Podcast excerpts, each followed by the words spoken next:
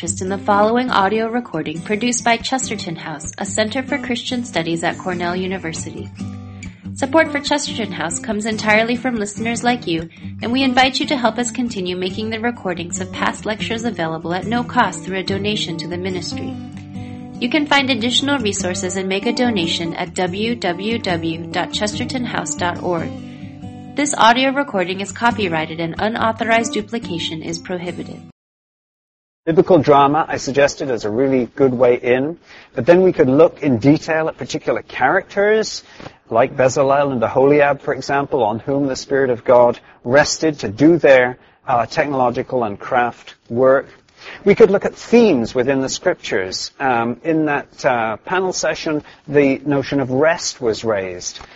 We can't talk about time in modernity and postmodernity without thinking about the uh, rhythms that are in the biblical scriptures relating to work and rest. They're a crucial part of our, our understanding of temporality in uh, a Christian frame.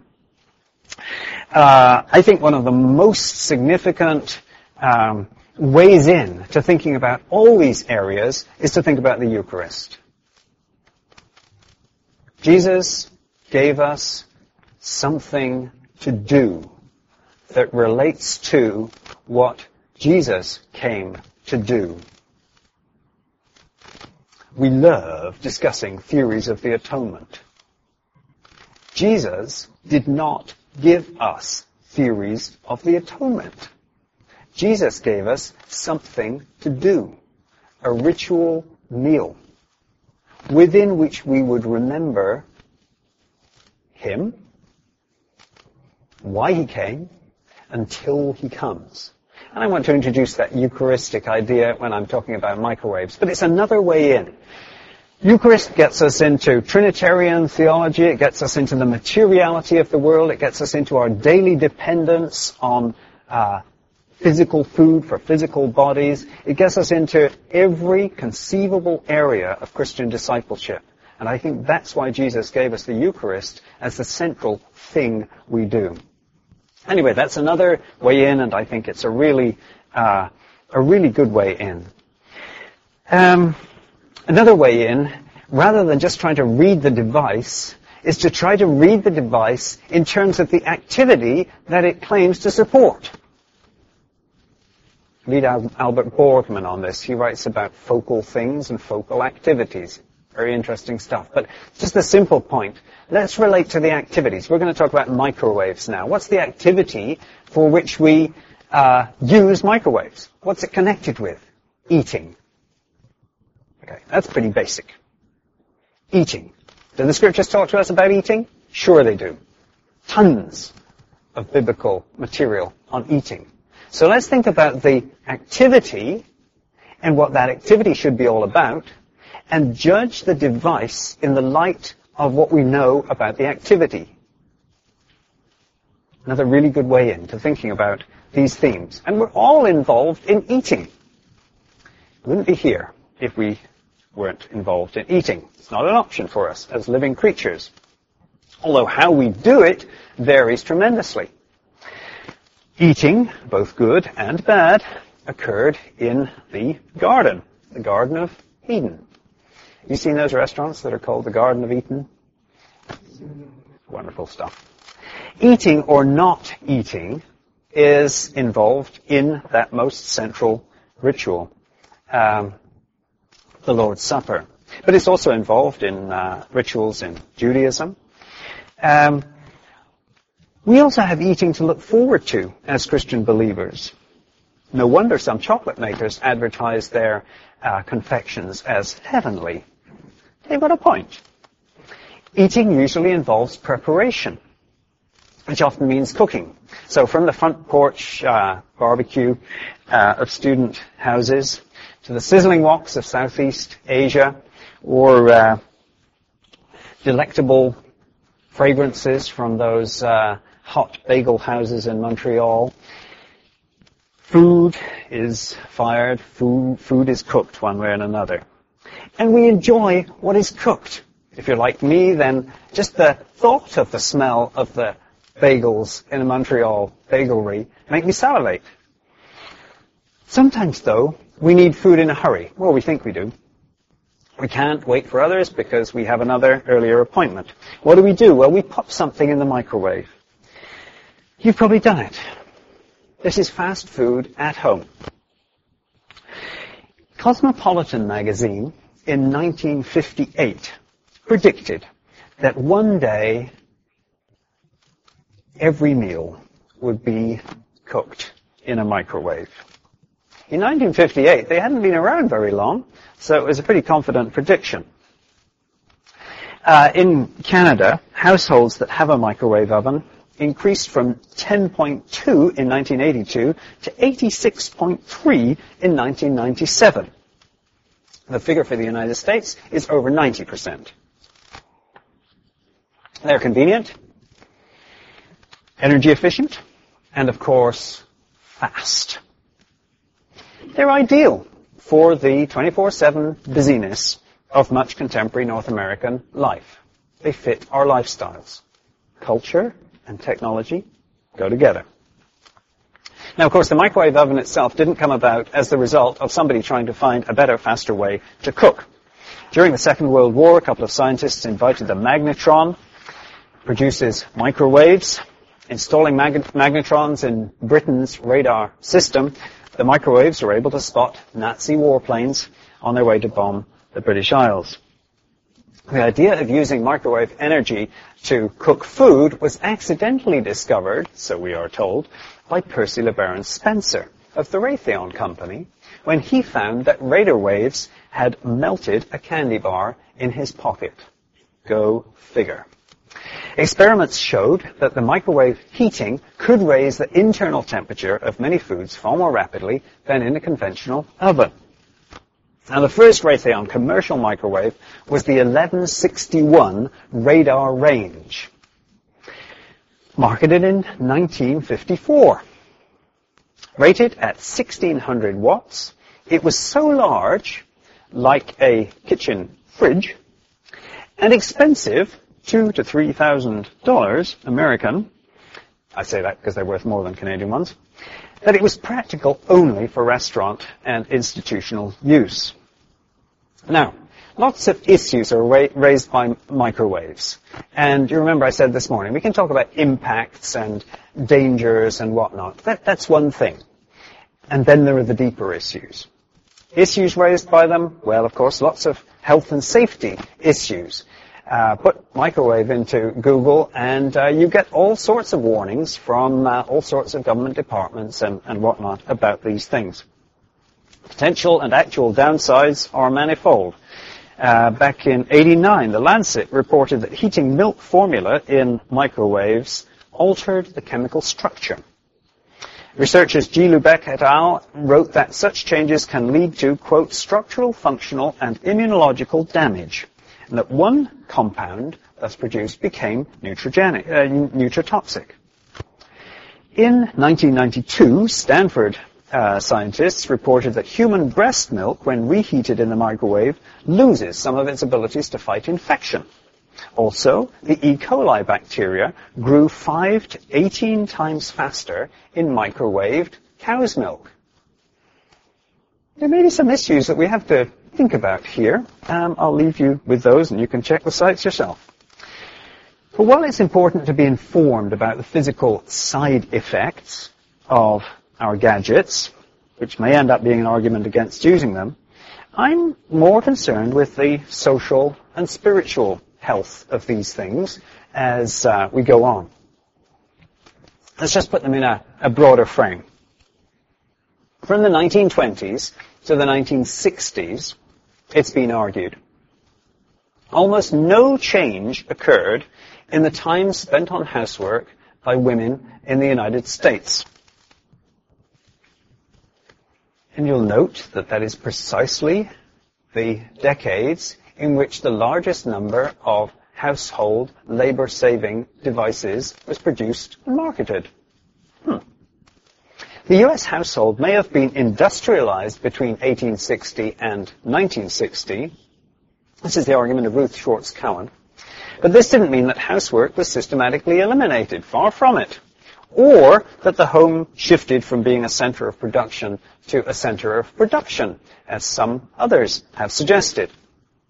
Domestic technology may raise the productivity of the household, but it also accompanied the declining use of domestic servants and also the invention of the housewife, which generated more work for women. Also, mechanization happens in private single family homes, where some tasks, such as laundry, were previously outsourced.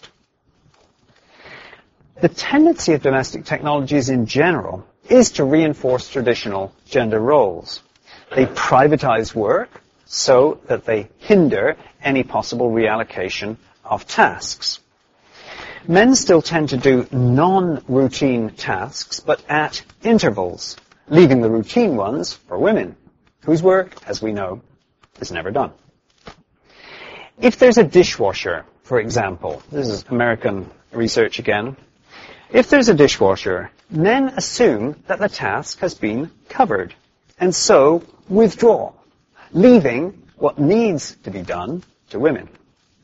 Women may end up not doing less, but actually doing more when these machines are in place. This may also be seen in increased time spent in childcare and shopping. Since delivery systems declined and supermarkets built cars to ensure that people i.e. women, do their own delivery. Well, why has this all happened? Partly, Cowan suggests, because increased material standards of living were made possible by domestic technologies. But it's also the case that women and men value the privacy and autonomy of the home. They'll choose the washing machine over the laundry and the stove over eating out. Of course, you can also argue that the alternatives became systematically less available during the 20th century. It may be that communal childcare is on the political agenda, but public laundries, shared cooking facilities, anyone ever come across those as political issues? And what do we want the microwave for? Well, it's handy, isn't it? Very handy. What do we mean by handy? It's convenient. What do we mean by convenient? In the 21st century, convenience now means control over scheduling. The word convenient used to have the connotation of ease of use.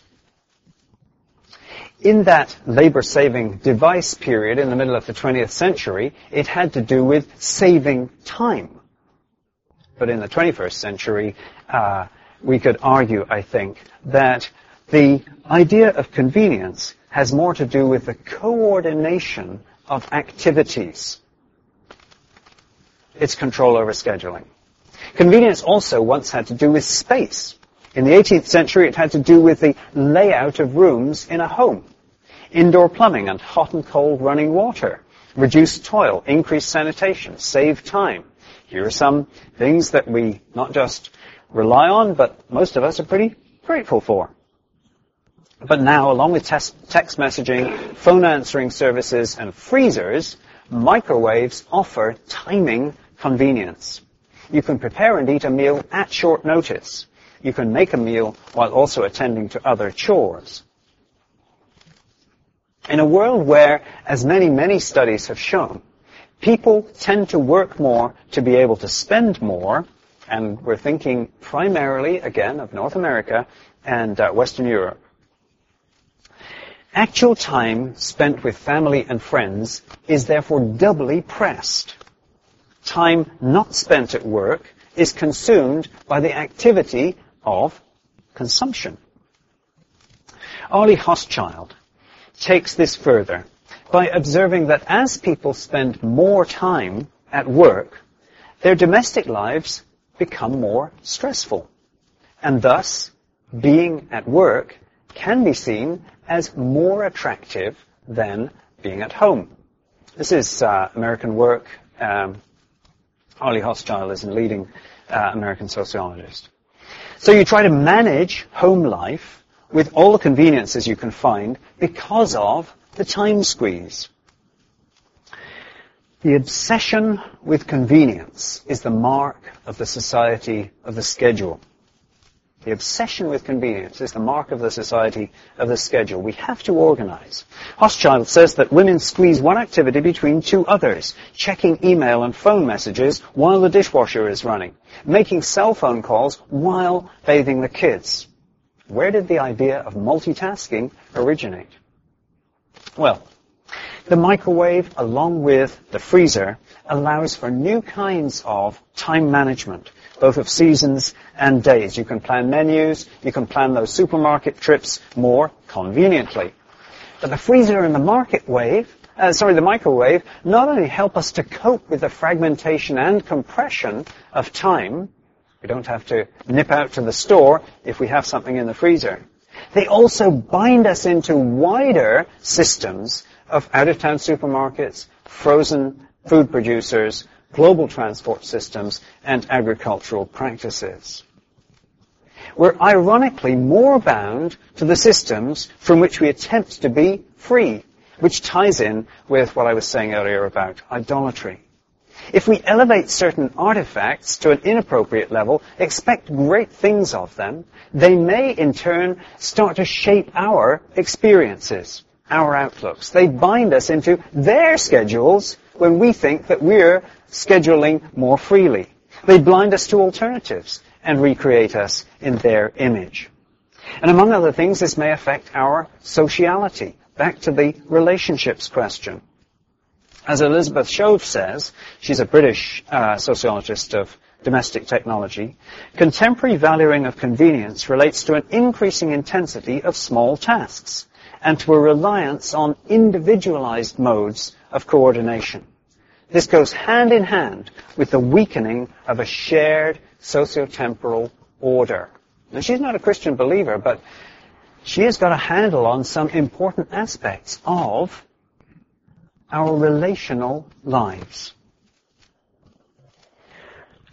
Domestic technologies, Ruth Schwartz Cowan suggests, are designed for lone and loving housewives.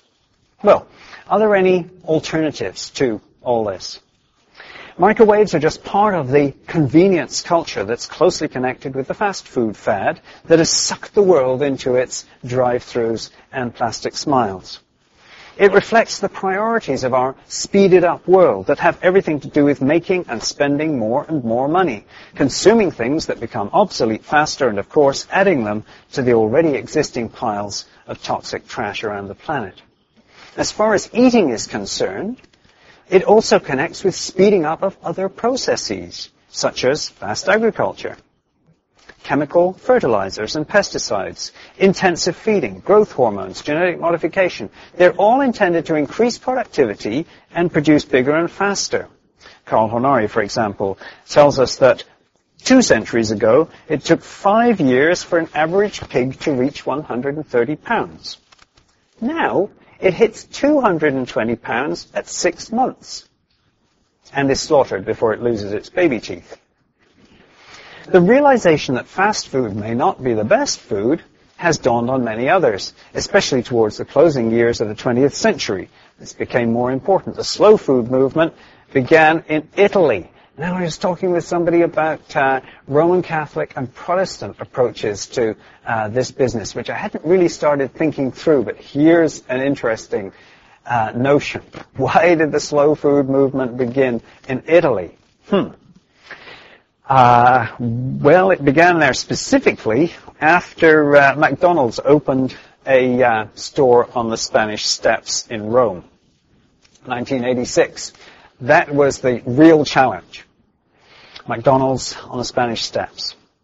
What does the slow food movement do? Well, it celebrates fresh, seasonal food, artisanal production, old recipes, sustainable farming, leisurely dining with friends and family, and the sheer pleasure of eating. Yeah, perhaps the old recipes is a bit nostalgic, I don't know. Um, there are some very good old recipes that have stood the test of time, however. I don't think it's only nostalgic. Slow food has its environmental aspects, opposition to genetic, genetic modification, and the promotion of organics and biodiversity. They're also for what they call virtuous globalization. Yet another example of the stupidity of talking about anti-globalization movements. I don't believe that there is a single such thing in the world as an anti-globalization movement. Even better reason for not lumping them in with terrorists when you're uh, looking for them at the border too. But anyway, that's a side point. Virtuous globalization, where the export of good foods that travel well is not discouraged. But the high speed, high turnover of the fast food industry is definitely opposed by slow foodies. They distaste the, uh, sorry, they disdain the tasteless and unhealthy, homogeneous food that is uh, churned out at certain um, outlets. It's working, you know. The slow food movement has actually had an impact. They call it, you know, the gastronomic Greenpeace. But it has had some, has had some interesting effects. If you look in the supermarket today, you will find that there are indeed more and more organic uh, foods there. Local foods are coming back. We had our first Food from the Fields festival last year in Kingston, Ontario. And there's a whole new cooperative of uh, local farmers who are encouraging Kingstonians to buy locally and not depend on long distance transportation for food when it's in season. Agreed, uh, like you, we have a bit of a you know, problem between January and um, March, but at other times we can buy our food locally. So it's it's it's interesting that these are having an effect. Um, I suppose there's a sense in which I'm kind of connected with uh, slow food. I'm not an apologist of it, but perhaps I sound like it sometimes. I love to cook dinner in the uh, wok or in the oven. It's for me, it's relaxation and creativity at the end of the day. Um, I'm the maker of dinner at home, and uh, tonight we are going to Moosewood Restaurant. Now, Sue and I have never been to Moosewood. But for years and years and years, we had used the Moosewood recipe books. So it's a little pilgrimage that we're going to take. And um, it was, you know, I mean, it wasn't what made me agree to the invitation, but it sure was uh, a good aspect of it. And they have marvelously global recipes in the uh, cookbooks. We, Cambodian, Chilean, uh, Egyptian, Ethiopian, Greek, Hungarian, um, Italian, Japanese, Mexican, Indian, and so on and so forth. And a lot of that I learned from those Moosewood books. Of course, they cut down on the time somewhat. It's true. There's a fast aspect to them. Uh, you wouldn't find a Malay or um, Vietnamese person taking as short a time as I do on preparing food that is supposedly related to their cuisine. But there's, um, it's a sort of compromise. And they can be used with a combination of local foods and, of course, those very important spices that surely come from a long way away. Okay, you've been wanting me to try to bring together these worlds of reading our everyday devices with reading our scriptures. And uh, how do the Word and the world come together. I'm going to make a few comments, and as I say, uh, for this one, and partly because it relates so nicely, we're going to relate it in the end to the Eucharist and to uh, eating.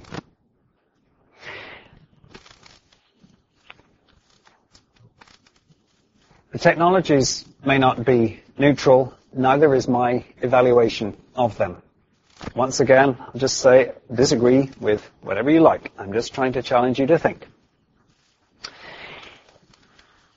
Some of what I say might make sense in an intuitive kind of way. Some of it may not. But do we have grounds for reflecting on food and cooking and eating that originate with what uh, C.S. Lewis calls the deeper magic from the dawn of time? The deeper magic from the dawn of time is sure what we need in an era of acceleration and compression.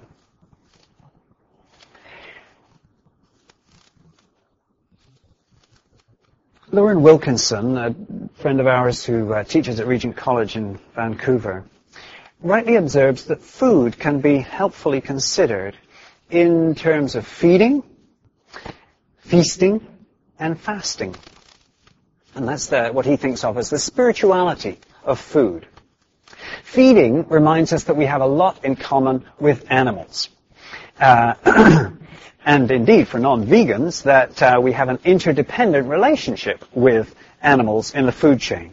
Food has bloody and earthy origins that are hard to evade but easy to forget if we buy fo- frozen packaged supermarket foods. We're connected relationally, again, with all other creatures within the divine economy. The connections are literally ones of life and death in this case. Theirs and ours are at stake. Our createdness involves us in this web, implicates us in this intricate web of relations. Feeding also reminds us of our basic needs. We're dependent creatures who need food to survive. And in a world where there are millions of people who go to bed hungry every night, and millions of others who go to bed overfed, there's also a question of distribution here. We may rightly pray, give us today our daily bread, because this reminds us that we rely on a caring God.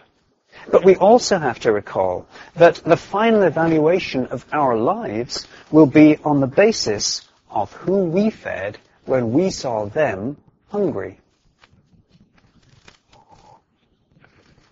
But feasting is a vital aspect of humanness too. Right from the start, it was indeed a garden of Eden. The stuff was good for food and enjoyable. We're bound for a feast too, the Lamb's wedding banquet.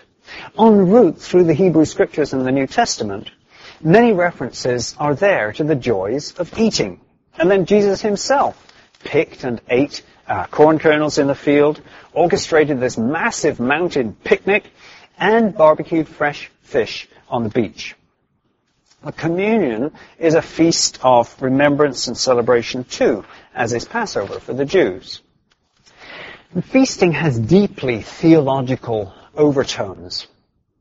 It engages every sense and hints at hospitality, where others are invited to the table and where everyone is face to face.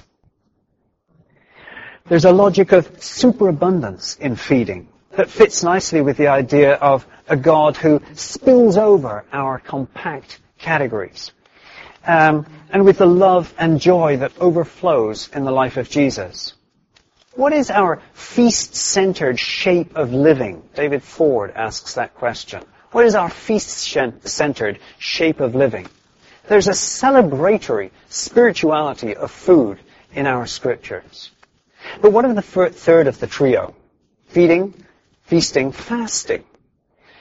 Loren Wilkinson wisely points out that fasting belongs with food and feasting in a world that is less than perfect, and where relationships are often distorted.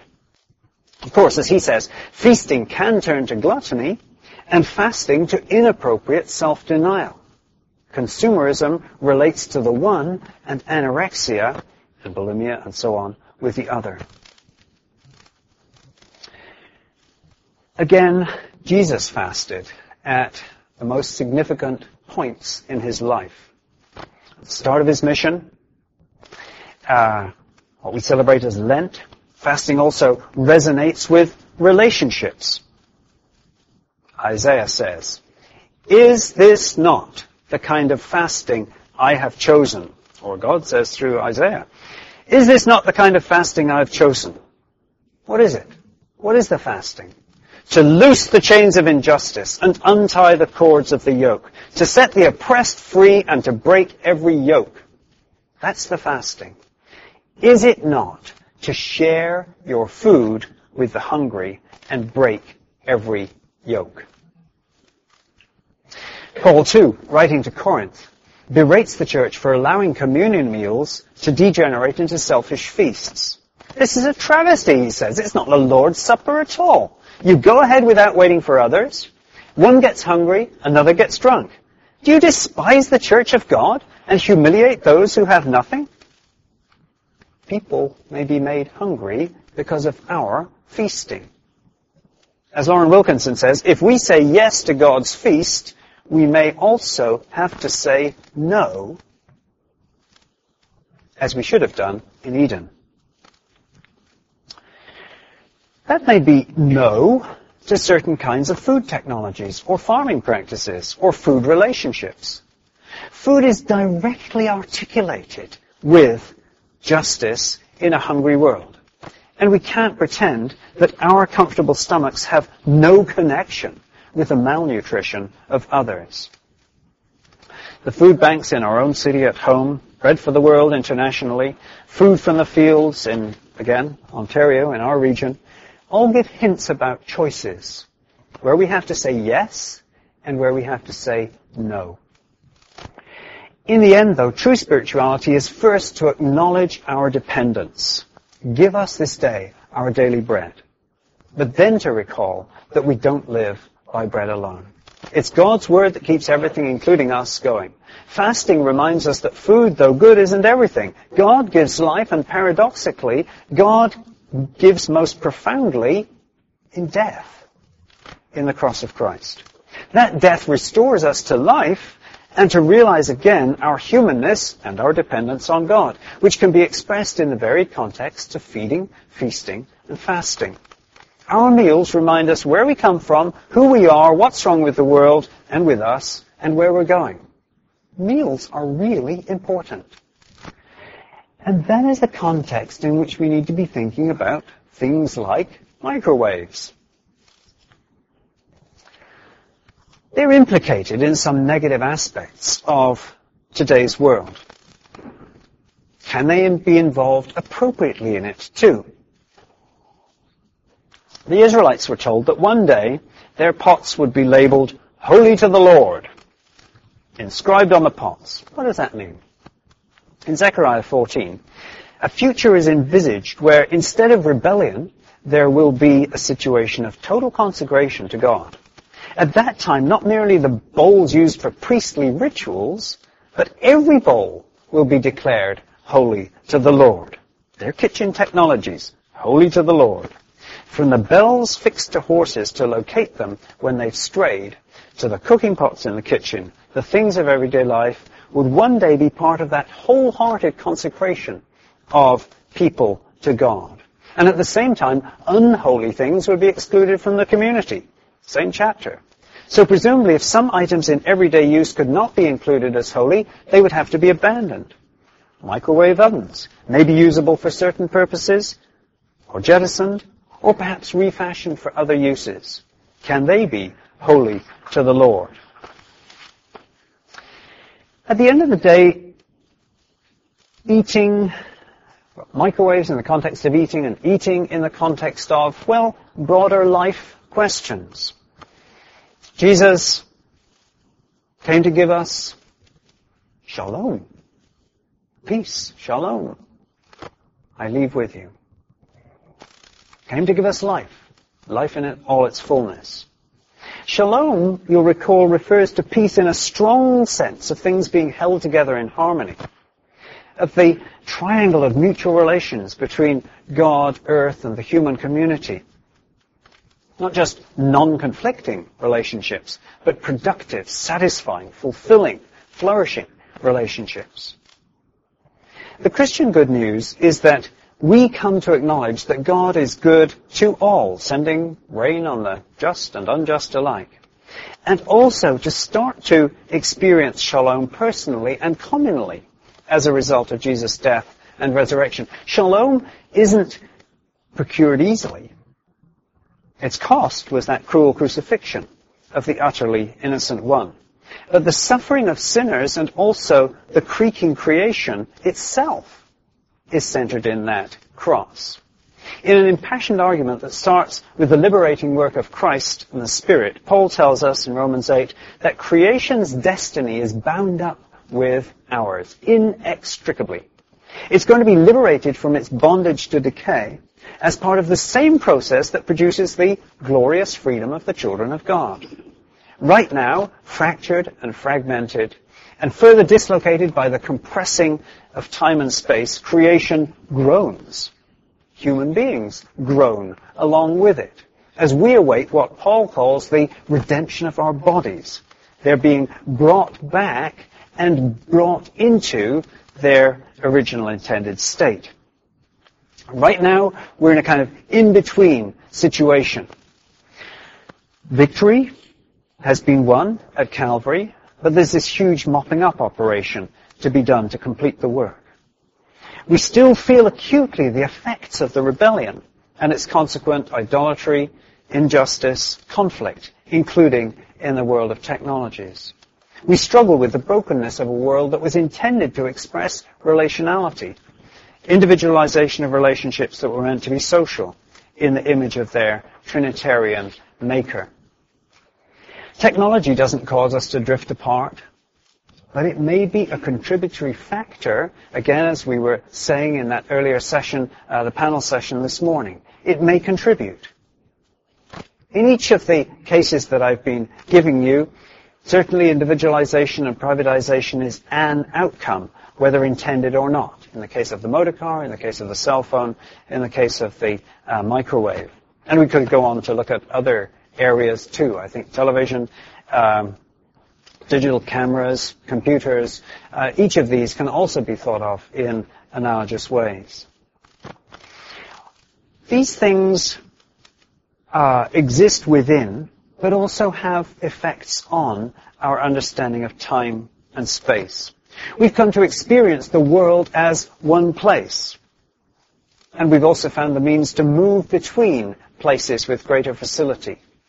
This means, paradoxically, that it's often hard to arrange things so that we can be together with others in the same place at the same time, like for a meal time-space, time-space compression doesn't mean that the world is more easily grasped and handled. To the contrary. We can do so many more things more quickly, more easily, but it doesn't mean that we have less work or less stress. Indeed, we now talk about 24-7 lifestyles, which is, uh, which in practice means that any time of the day can be colonized for work. Cell phones make us constantly available. Email enables asynchronous communication. Work has come home and some workplaces feature domestic types of activity. We've speeded things up with the effect that everything seems more transient, stable only until further notice. Well, what do we do with all this? Most of our technological artifacts and systems are not, in my view, hopelessly idolatrous or re, uh, incapable of reshaping to other ends. There may be some that are incapable of shaping to other ends. I think of nuclear warheads, for example. I can think of no godly use for a nuclear warhead. But there may be others that are transformable to godly purposes. If pots can be holy to the Lord, well, can microwaves? Can freezers? In what contexts? How used? How developed? If swords can be beaten into plowshares, can contemporary technologies of war, greed, or sheer speed be turned to other purposes as well? Those things that have been made that are perhaps out of kilter with God's purposes and that continue on their derailed path, how far can they be considered as candidates for what Jesus is reconciling through his work on the cross, restoring to their rightful place within a relational universe.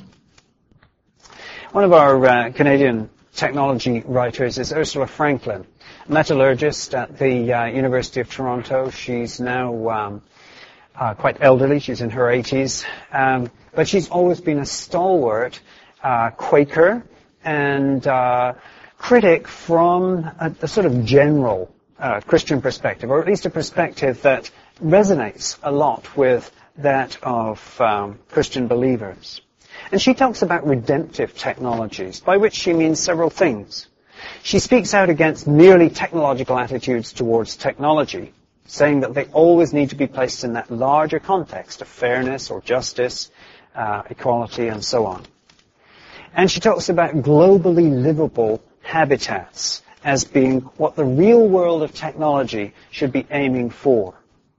She suggests checklists for the appropriateness of certain kinds of technologies. There's a little book called The Real World of Technology uh, that is uh, well worth a read.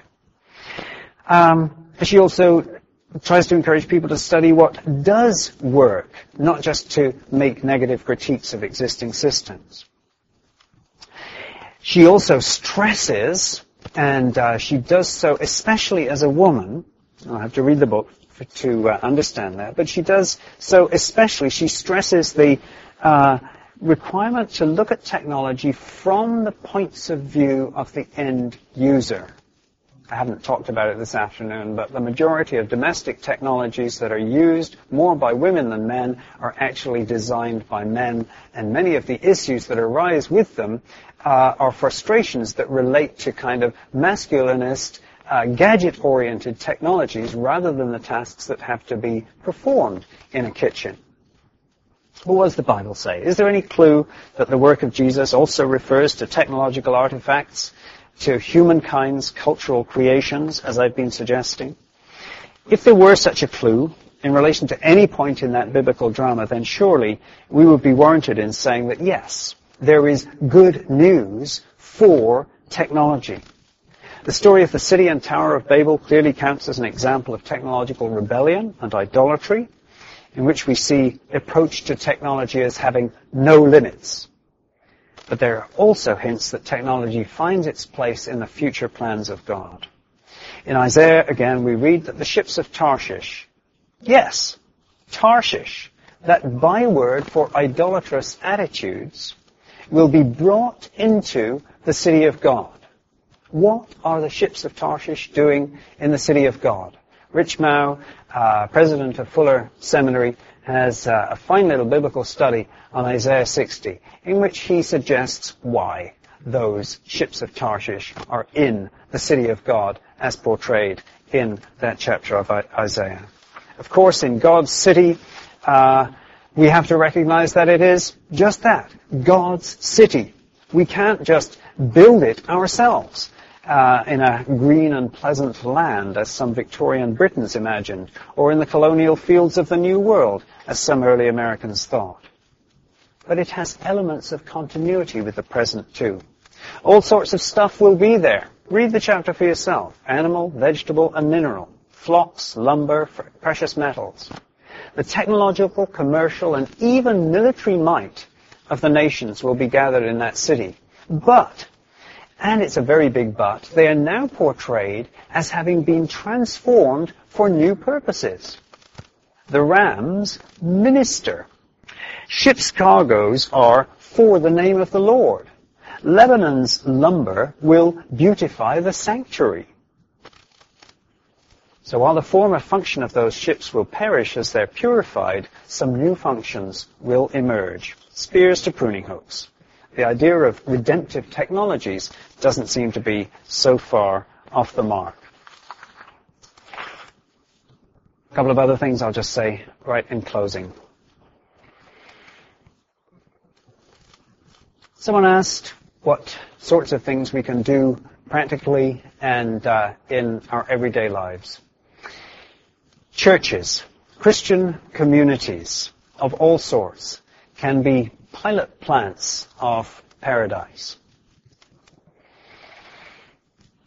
And I'm intending the word paradise in the way that it is used in the uh, biblical scriptures, Ezekiel 37, uh, Revelation 2, and so on. Democratic votes for what I've been talking about are unlikely. I don't think we'll be able to get popular movements to uh, work on what I've been talking about, except in some cases. It isn't going to come from a change of heart in the global technology corporations of our world.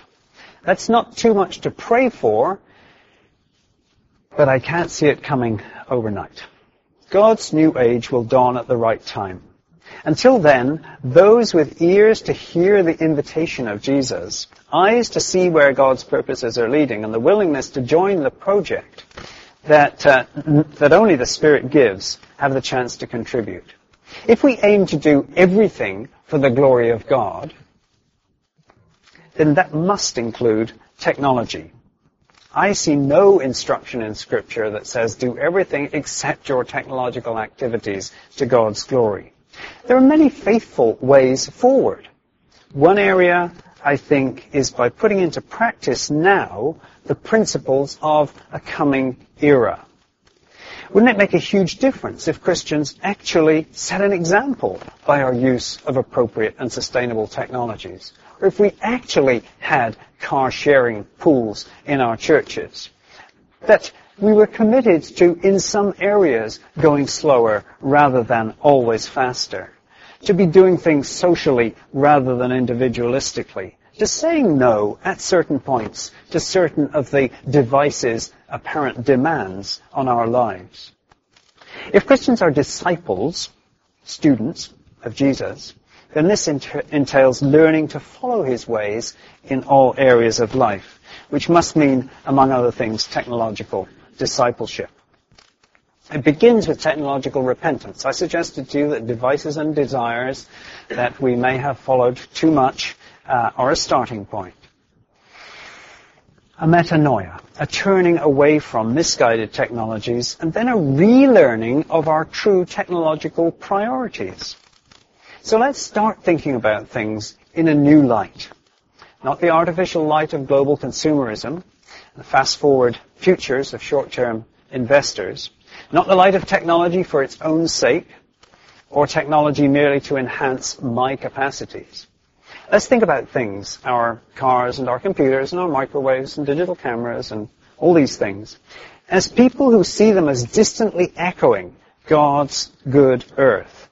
Twisted by rebellious purposes, yes. With idolatrous tendencies, yes but also as possibly redemptive, related to the renewal of all things, in which Jesus, as I say, will return to the center as the light of this world. Amen.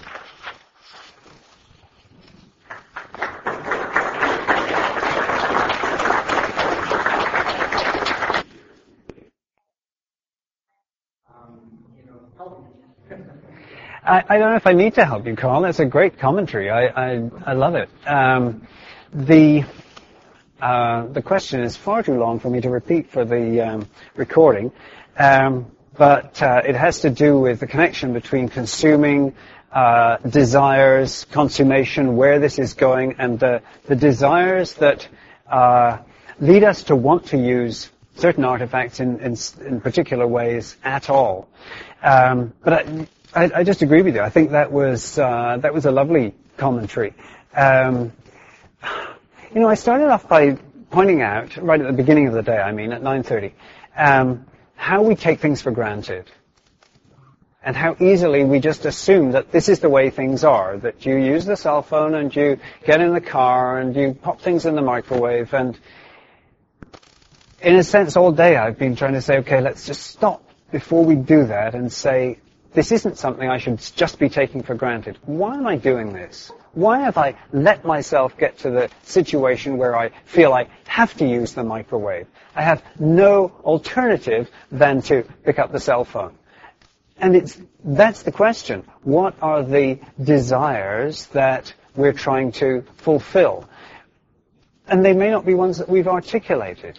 Um, unless Cornell is awfully different from Queen's University, even in a university context that hasn't fully been corporatized yet, um, there are kind of corporate demands that press us always to be trying to produce more, faster, with more global connections, and so on and so forth. And there, we have to recognize that there are those pressures and say, well, how appropriate is this? Why am I on this treadmill? Why am I doing things always faster? Why am I feeling that I can't stop and cook a meal and eat it with other people?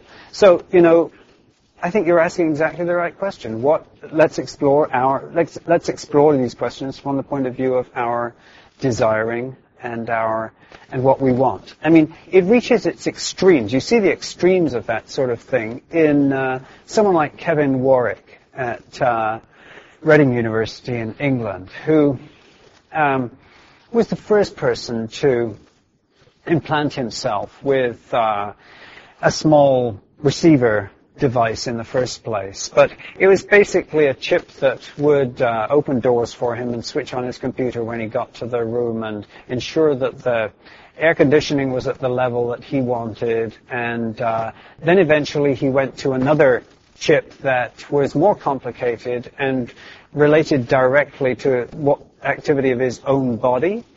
And uh, he's hoping to upgrade again to another chip it's a sort of self-experimentation as a professor of robotics at Reading University. He's, uh, he's drawn his wife into this experiment as well, and he wants to see whether they can actually communicate with each other from body to body without any uh, deliberate intention, so they would feel the same emotion or uh, experience the same experience with a body-to-body connection that is uh, wireless, remote, and unconnected to physical speech or seeing each other, etc. Now, if you talk to Kevin Warwick, as I have, I've had dinner with him and discussed what he's trying to do, you will find that he sees it entirely in terms of enhancing his own human capabilities. He's doing it because it's possible to do it and because he's fascinated with the possibilities. It's the kind of climbing Everest because it's there kind of argument. And it seems to me that the hubris of uh, Western approaches to technology is writ large in that kind of line. It's the desire of ultimate autonomy and human self, uh, well, upgrading. He uses the word himself. He's upgrading himself. No doubt he wants to upload himself eventually too.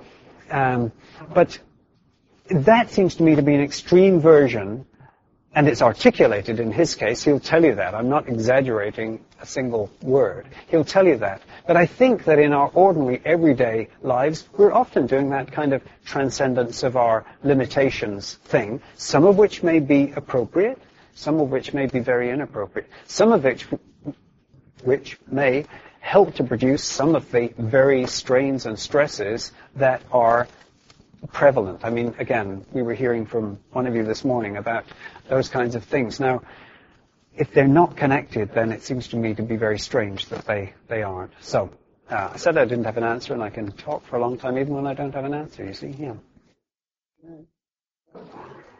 Carl kind of mentioned it. These are things that are marketed to us because we want them. Okay, there's no product, and this kind of gets to my economic leaning, I suppose. There's no product that we're forced to buy. These are products we want. They, they appeal to some desire. Okay? Now, we can manipulate what people buy by, say, manipulating the price. We talked about oil today. The big problem with the United States is we don't charge enough for oil. There is this externality that's not covered in the price of oil. And so the, the good side is that allows the poor to own cars and to, to buy gas and get around. The bad side is many of us are, are rich, so we have two or three cars and, and overconsume.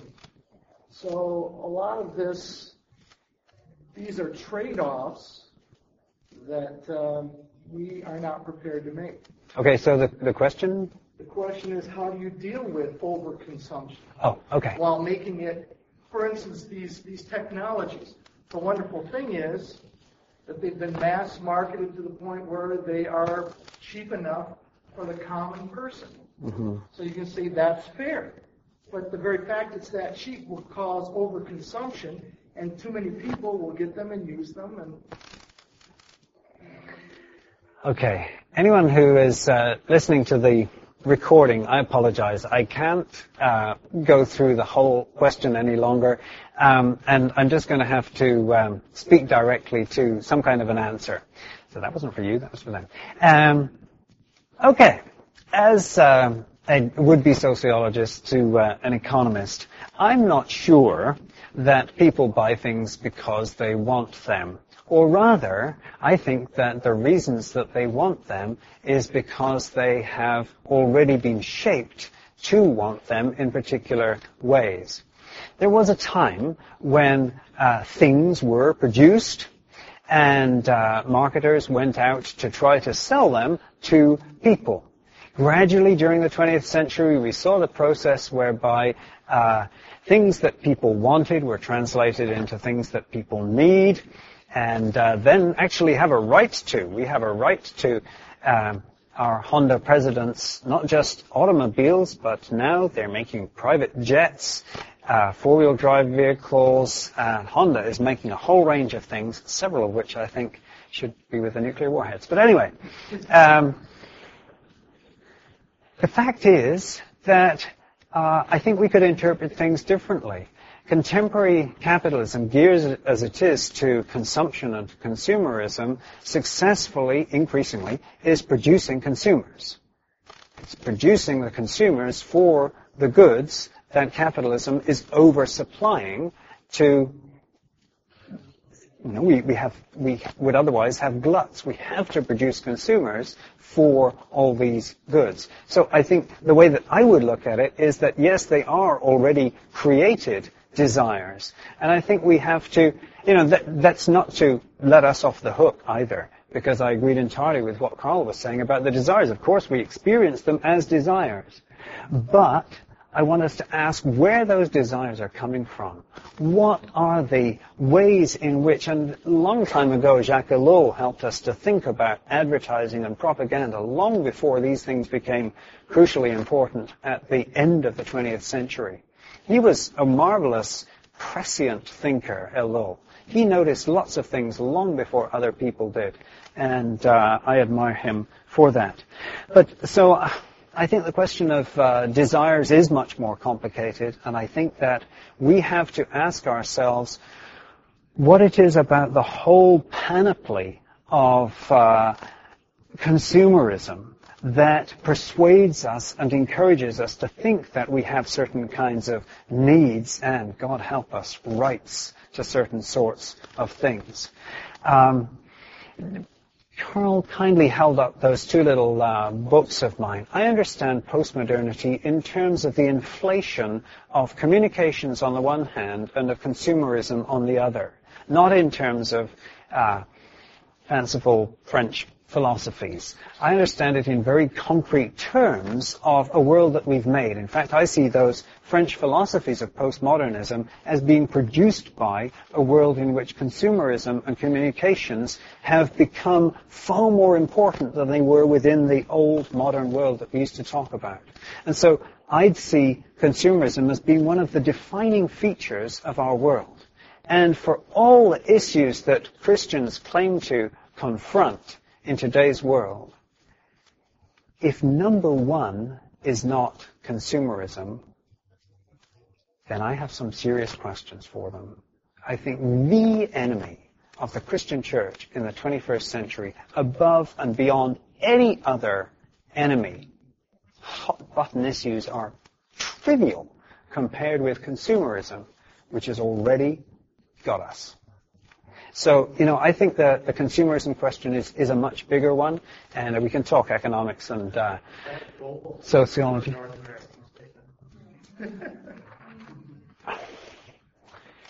Man, that's a difficult question. The question is whether it's a global question or just a North American question. Um, tragically, I think we are successfully exporting the view that it's all right for Christians to collude with consumerism. And I fear that some of the uh, issues that are already arising in worlds that uh, could not have been described as consumerist a few years ago are uh, arising partly because of the exporting of uh, that. Well, it's more than a mentalité or a way of life. It has to do with the very fabric of the uh, political economy and uh, culture of North America, certainly, but no, it's a, it's a global question. It is not a number one issue in the same way as it is in North America in some other countries. But that might only be a question of time.